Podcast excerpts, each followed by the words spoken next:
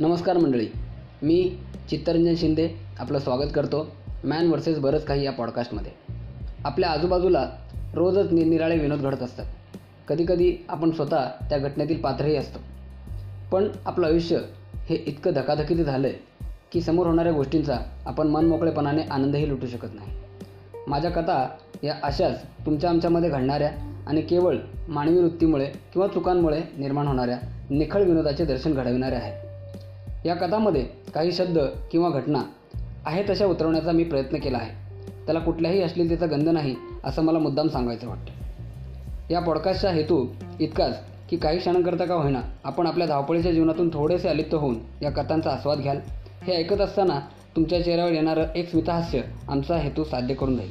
चला मग सुरुवात करूया या हास्यप्रवासाला.